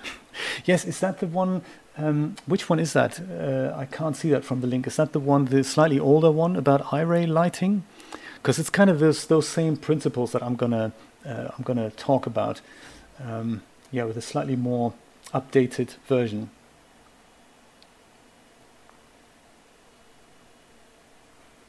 Dramatic lighting that's right that is a good this yeah absolutely i forgot about that tutorial completely that is a good one too Yes, thank you for posting that. I appreciate that. Yeah, the denoiser, I, I really like it active literally all the time because I'm thinking, hey, that's just that's just so cool. I will go and uh, fiddle in my in my perspective view over here. That's just so that I can that I can uh, select that light a little bit better, which is of course super difficult as always. So yeah, I'm going to put that back here and literally just over here and then perhaps just down some. Let's see what that does. Does that do what we want? Yeah, so this is still, it's still giving me that type of effect, but it's not going overboard with it. I think that's that's kind of my point. Make sure it's subtle. It's very easy to go over over the top with these things. So I think you know, I think we're there. Uh, just as a quick comparison again, if I switch the point light off, then I get that kind of you know darkened face. So it's everything is there, but this is literally just like as if you as if you apply that that tiny bit of a um, emphasize emphasizing thing there that you know this is what we want to focus on that that expression because you know she's terrified of the mouse. So there we go. Oh, I know, I know. It's it is crazy, isn't it? And can you imagine what it's like with the 2080 Ti's? Oh my God, it's just I think you use that system for 10 minutes and you go, yeah, sorry, I can't, I can't work with slow graphics cards anymore. I've been, I've got another system which has my uh, 970 GTX 970 in, and a picture that renders on this machine in two minutes renders on him in about 12. And I'm thinking, my God, how did I, how did I live with that for so long? But it's just, you know, if you don't have the cash, it's, it's really difficult to, um, uh, to do anything else. I mean, it's, it's just, you know, I have no idea how I'm going to finance the second card. Well, Brian's book, that's going to be one part of it, but kind of yeah, that's one of those things. Let's work on the let's work on the spotlight now. Oops, I'm going behind the scene there now. The spotlight is going to come in from behind the mouse. So I'm going to go and and, and uh, just do that. Move behind the little guy, and uh, that's this this trick that we can use uh, that I really like. You, you position the perspective view to where you'd like the light to shine from. So in my case, I'm going to kind of focus on the mouse. In fact, I'm going to go and right click the mouse head and make sure his head is selected. And now I'm going to go and click that square. So that'll now kind of position the head in the middle of my scene. And that's important so that I'm rotating around his head because that's what I'd like to emphasize. And you know, I'm gonna, I'm not gonna be behind him like that, but I'm gonna be slightly like 45 degrees from about here. So I'm aiming this so that it's the opposite direction of where I'd like the light to come from. So um, I would like I would like for all of these things to be to get a little rim here. And maybe I'll do it this way. Maybe I'll do it this way. So uh, woo! Thank you so much, guys. Awesome. Woohoo! I love the little walking guy there. Thank you so much, Biscuits. Oh, ah, and thank you so much, Christina. This is so awesome. Woo! Super chat in the making. That will actually go towards the new graphics card, by the way. So this is exciting stuff. Do you think it's little amounts? But no, it's it all adds up. You know, this is this is all going in the big pot. That's totally going to go to towards that legal second RTX 2080 card. We've had we've had so many discussions about this because uh, one of the ideas that I had was, well, why don't just since I have two boxes you know, why not just put a really old graphics card into the 2080 box and send that back to Amazon, see what happens? And you know, obviously, this is not something that we should uh, be doing because it's all highly illegal, and uh, this, this, is why we're not doing it. And uh, I'm grateful for the fact that I was able to play with this for so long. But uh, you know, I've decided now I can't do it. I just, you know, I'm, I'm too honest for that. So uh, yeah, one of those things. So I'm going to work on getting that second graphics card legally. There we go. Just thought I'd mention that in case you're watching Amazon. So with that perspective view uh, pointed at the right spot here, let me go back and uh, change that to the texture shader view again. I'm going to go and create a new spotlight in this case. And I'm using a spotlight, by the way, instead of a point light, because otherwise we would see the back of this scene illuminated as well. I don't want that. A point light shines in all directions, and I literally want it to point only at the mouse and not at anything else. So, new spotlight. And if I now select not the default settings, but the active viewport transform, which is the perspective view, then that light is going to be created facing exactly uh, at the mouse already. So that's kind of that's kind of cool. So with my viewport, uh, with my perspective view, oops, this this happens sometimes. with my um, perspective here, I'm going to move away, and I can see that that's where the light is and this is how it's pointing. And uh, from the front here, I'll get a bit of an impression of what this what this is going to look like in a moment. But what I can now do, and this is kind of cool, I really like that about DAZ Studio, you can look through the light and make adjustments as you go along. So you can go up to the perspective view thing, the, the what viewport you're looking through, and you can literally look through the spotlight that we've just created. And when I do that, I get I get this. So if I wanted to make some adjustments, once again, I can just go and uh, select the the Toon Mouse's head here. Make sure I go and zoom in on him, then I can literally go and adjust the light more to the top, more to the bottom. I can dolly away from the mouse. I can move closer and so forth. So that's going to make a big uh, that's going to make a big difference in, in me making adjustments here and bringing out different effects of that. So I'll go look through the perspective view, switch this back to Iray, and uh, now I'm going to go and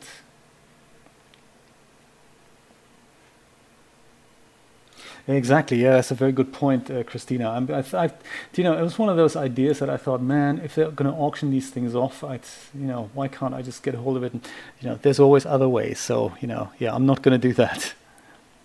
Uh, so under parameters, I'll see what what that light does. I'm just going to focus in on the little guy here so I can see the effect pronounced uh, once again, with the spotlight selected under the photometrics, we've got the same issues as with the with the point lights. It's barely noticeable right now. So I'm going to go and crank this up. I'll probably try 20,000 just to see what happens. We can talk about the light temperature as well in a minute. uh, and it looks like the direction is not quite correct. So I can see that the effect that the light has is now this.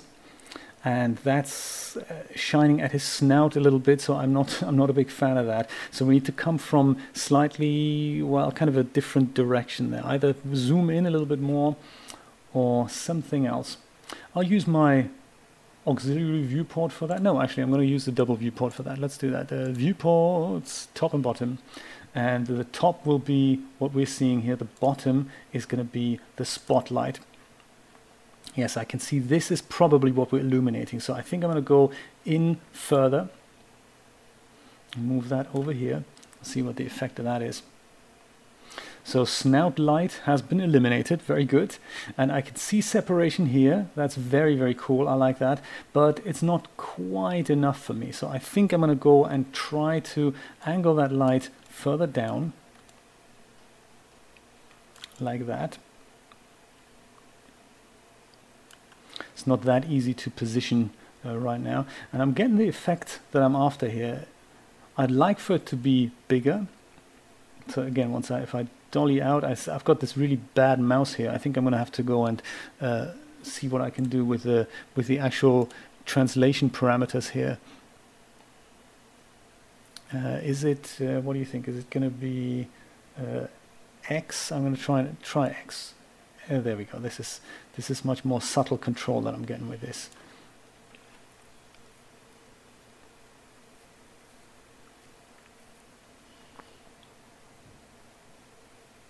I'm so sorry. Yes, the donations distracted me. The whole Amazon thing, the RTX thing, everything distracted me. I'm so sorry. Yes, uh, let me let me have a look. You know, it depends uh, in, in uh, regards to your question, it really depends on the system. So I have uh, systems that work really well with, uh, with CPU and CPU and GPU together.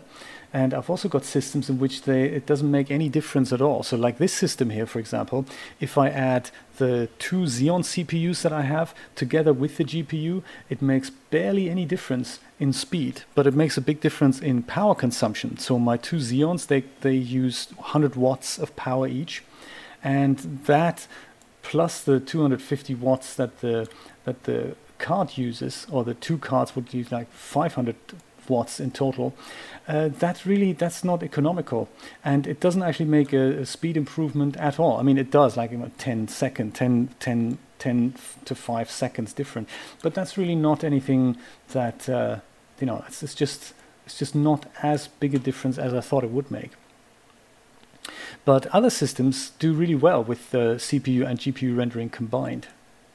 Currently, by the way, in, in DAZ Studio 4.11, the current version, you can't use the denoiser when you're using CPU rendering. I don't know if that's going to change, but um, uh, but I hope it is because I'd like to do some CPU renders that on computers that don't have great graphics cards. My CPUs are it's a dual Xeon 5675 system. They're older, but uh, they're hexa-core each, so it's it's very very cool, very cool system that.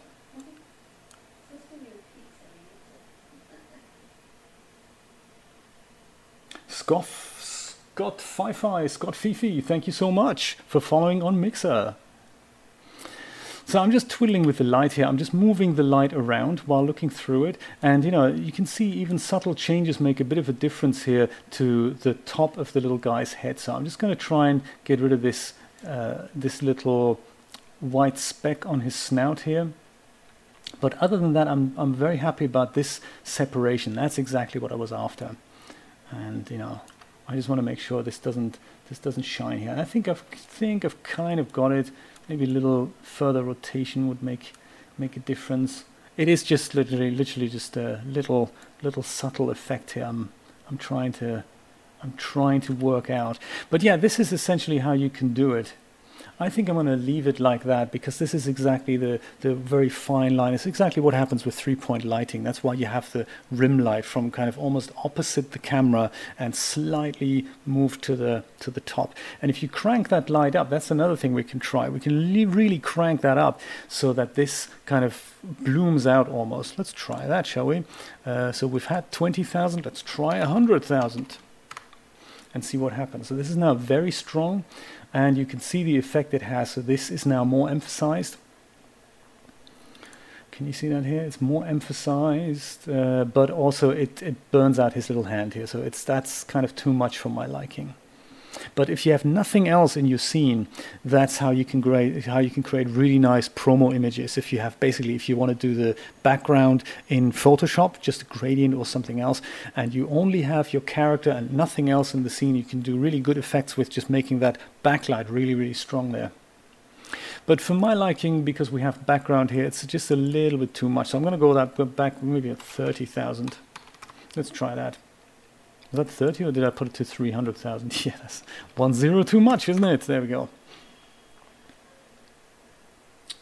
Yeah. Yeah, I like it. I like it. I'll leave that. Do you like it? What do you think? All good? Votes, please, on the strength of the light. Xeon is a legend, and con considering that the Xeons that I've bought for this workstation were $50 for a pair. You think, whoo, that's awesome. They were 1500 each when they came out. That's kind of unbelievable. I got a snotty comment the other day about somebody saying, "Well, you haven't got that fast a system, you know." And I'm thinking, "Yeah, but you know, an i9 costs like what? What does that cost plus peripherals? I'm happy to have two outdated eight-year-old Xeons for literally fifty dollars. This is, and also all funded by Patreon donations and YouTube revenue. That is so awesome. This is all. This is a completely built system, completely built on your donations. So I really appreciate what you're doing, and every penny goes back into the stream.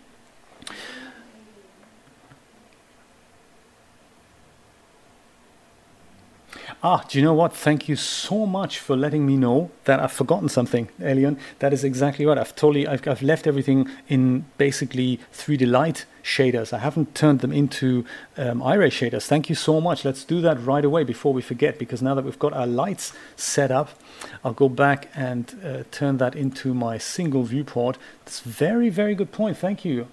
So everyone's watching. 100 more points to you. Very cool. Uh,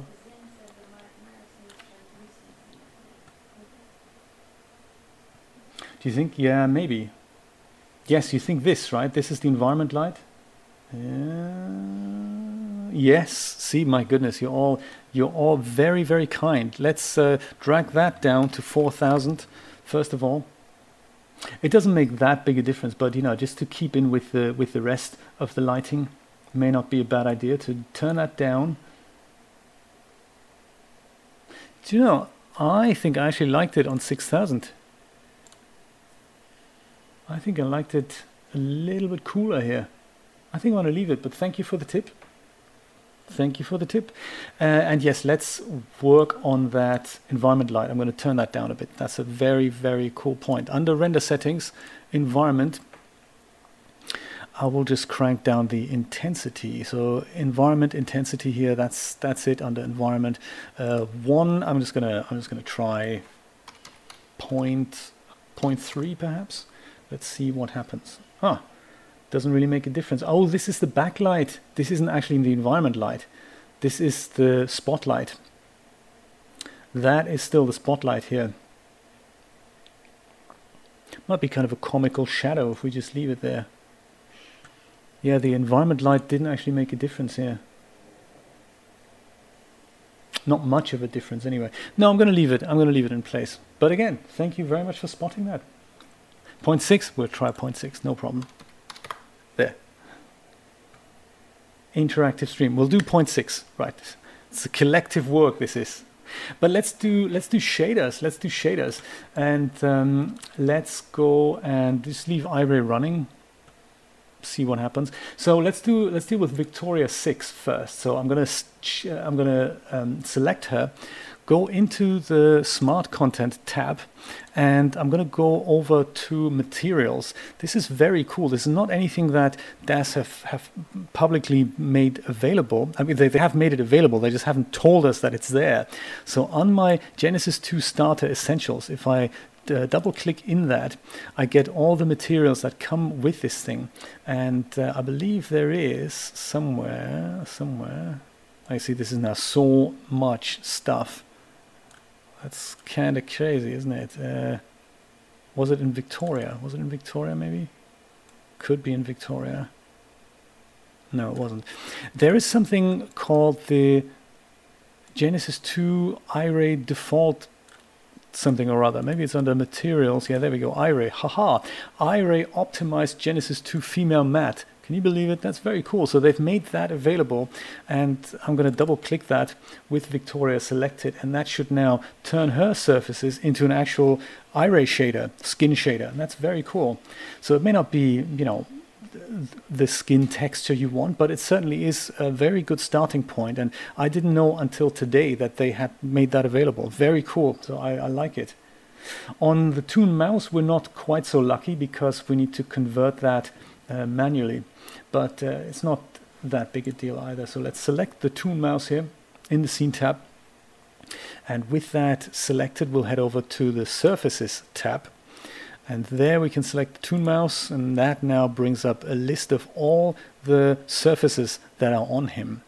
And with all of those selected, we'll head over to the presets tab under shaders. There's Iray and we're going to click the Iray Uber base. And that should now apply everything on that little guy into at least Iray surfaces. And uh, that allows us, if we wanted to make any further adjustments, to, to do that. So that's that's a very good tip. Thank you so much.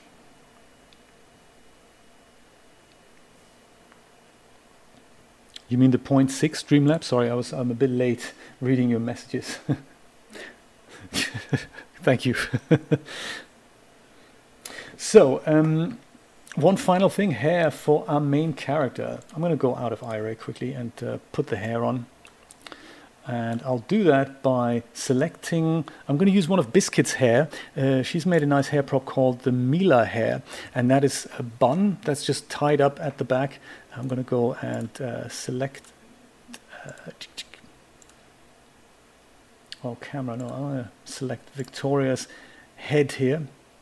See what's, why is this not working well here? Again, oh, because I'm looking through the camera. Okay, cool. Let me invisibilize the camera. That means I could also just unselect, make the camera unselectable. That's, we, we don't really want to do that either, but I can make it invisible and then we don't have these overlay things here.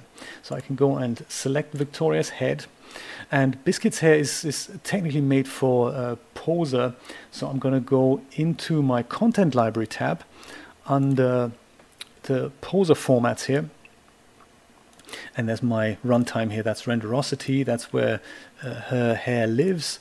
And it's under the props folder under biscuits. And there's Mila hair here. Comes with a hair cap and the actual hair prop. So with the head selected, I'm going to double click the hair cap. That kind of almost fits on my girl's head here, but it needs a little bit of an adjustment. What's very cool about Biscuit's hair is that it works with so many figures. So very, very cool job there, Biscuits. So uh, with the cap now selected, you go to the parameters tab and here you have the morph tab and that lets you fit it to Genesis 2, Genesis 3, Dawn, Pauline, Project Evolution, literally anything if you don't have uh, that particular morph. If you have your own character, you can always use the offset morphs. Very exciting stuff. So I'm going to go use the Genesis 2 fit, and I'll do that almost fits. That's just a little bit of a little bit of uh, poke through here, but uh, again, you use offset inflate, perhaps that'll work. There we go. Until all the poke through is done. Thank you, Julia. Very kind of you. And that's the hair cap, so we don't see any naked skin underneath the hair. And now we can just go and select Victoria again and go back to the content library tab and double click on the Mila hair product when that's going to parent itself to the head now, which is perfect.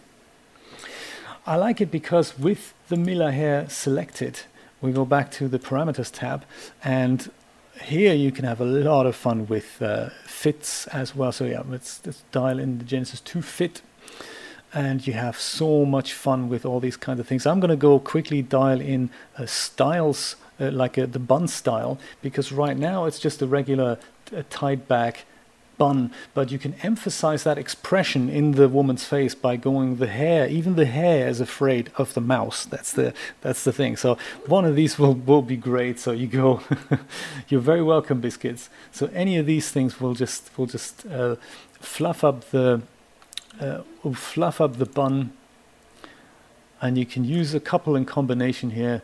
And then you know this is this looks really wild see how much of it we see in the in the camera. Yeah, that, something like that. You don't want to do too much of it, but you know, since we only see this little bit here at the top, I think this is going to be great. So even her hair goes, oh my god, there's a mouse. So very cool. Biscuits, tell me one thing. I uh, I forgot. I've been trying to look for the DAZ materials. I didn't find them. I was going to give her a little bit of a different hair color, but I couldn't find them. Where are they again? Where are they hiding? because I think they are in the that's a they're under DAZ Studio formats, aren't they? I just couldn't find the location of that. If you could help me out, that'd be greatly appreciated. Maybe we can go and give the woman a different type of um, different type of hair color. And while we do that, let's add just one final touch, and that's the that's the depth of field effect. I think I'm going to go actually maybe the yeah I'm going to leave everything as it is and just go with a tiny bit of depth of field in the camera. And to make that appear, we're going to go and select the camera, make it visible, deselect literally anything else in the scene. So like the whole apartment kitchen. The big Zapfer, how are you doing?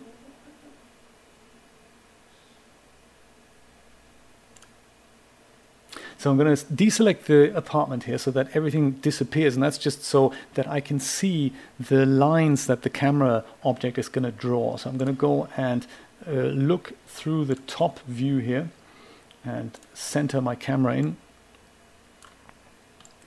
Something like, oh, I can't actually rotate this, can I? So, uh, yeah, there's my camera and my figures here. I'm to go and uh, make that a bit bigger for you guys. With the camera selected, uh, on the cameras tab actually so this is my cameras tab and with the camera actually selected I can now go and switch on the depth of field option and when I do that I get these additional lines that are being drawn with the camera here I should do. So they're probably very far away.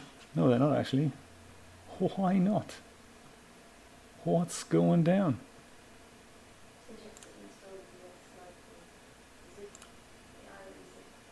Right, thank you, Biscuits. I may have forgotten that uh, because I'm sure I've had that going on my other computer, but since I've last used your hair materials, I think I've switched computers twice. So I think that is one of the things that's not installed on this machine. That may that makes perfect sense. Where would I find them in the hierarchy on the content library tab?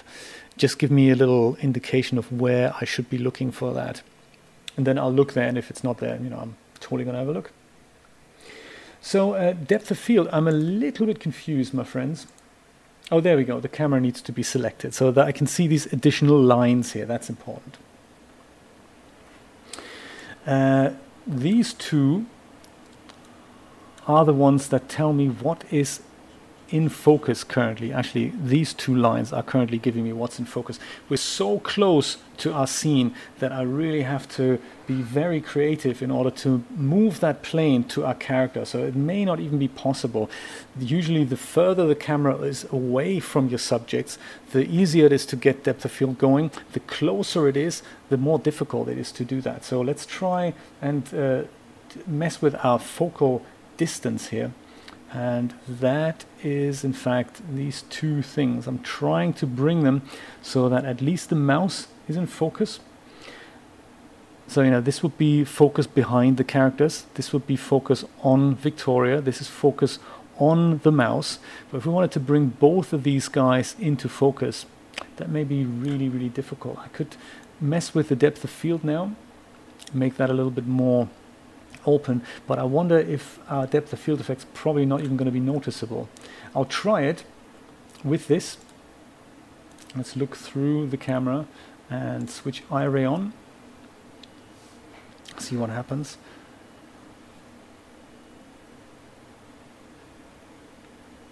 Yeah, that's exactly why. So uh, that looks okay, but if I go and bring the apartment kitchen back, is it really going to be out of focus? That's the big question. And if so, how much out of focus is it going to be? Everything's out of focus. That's the denoiser. No, actually, it works well. It's okay. It's it's uh, it's not bad. I mean, if I were to move the camera further away, we would we would have an easier time setting this up. But I can see that here in the background. This is kind of out of focus enough for me, for my personal liking. I could, if I bring the f-stop down, then it'll be more out of focus, uh, but it'll also get shallower at the same time. So we may risk that the that Victoria isn't quite in focus anymore, which you know kind of would, would work for me as well because it's more about the character. Depends really what you want to emphasize there. That's the one, exactly, Dreamlab. D in depth of field stands for denoiser, that's right. 100 points for you. So I think I'm going to go with what what I had before here, perhaps something like uh, 30,000, something like that. 30, yeah, something something like that. I think that's what I'm going to do. That's what I'm going to do. Let me go save that scene. And let me go render this out, and then I'll post it together with the other scene that I had earlier uh, to Renderosity. Actually, you know, there is there is one other thing. There's one other thing that I like to do, and that's just to get a little bit of stray lighting out of the scene. So I think I'm going to move the whole framing just further over to the right a little bit. There's uh, just to put that guy, just basically to get rid of the wall here. Gonna, I'm going to get rid of a bit of wall here, bring more of these lights in. That'll introduce some more stray lighting. So something like that. You know what I'm saying? Something like that. And uh, but the other thing I'm going to do is to, and again, this is a really subtle effect. I'm going to use a bit of tone mapping to add a tiny bit of vignetting to my scene. And the reason why I'm doing that is because we have a lot of stuff going on here. And even though it's out of focus, it or s- subtly out of focus, it does kind of distract the viewer's eyes a little bit. So let me show you what I can do there uh, with the render settings tab open on the tone mapping tab. And it's only going to be a really, really tiny adjustment, and that's here on vignetting. Uh, don't go overboard with that. So if I go and crank that up to something like 15, you can see what's happening. That's, you know, then even though that is vignetting, it's kind of a little bit too much, but you get to see that it really makes the viewer's attention focus on one part of the picture. So it almost gets rid of 50% of what's there. It's still there on the sides, but it's very, very subtle.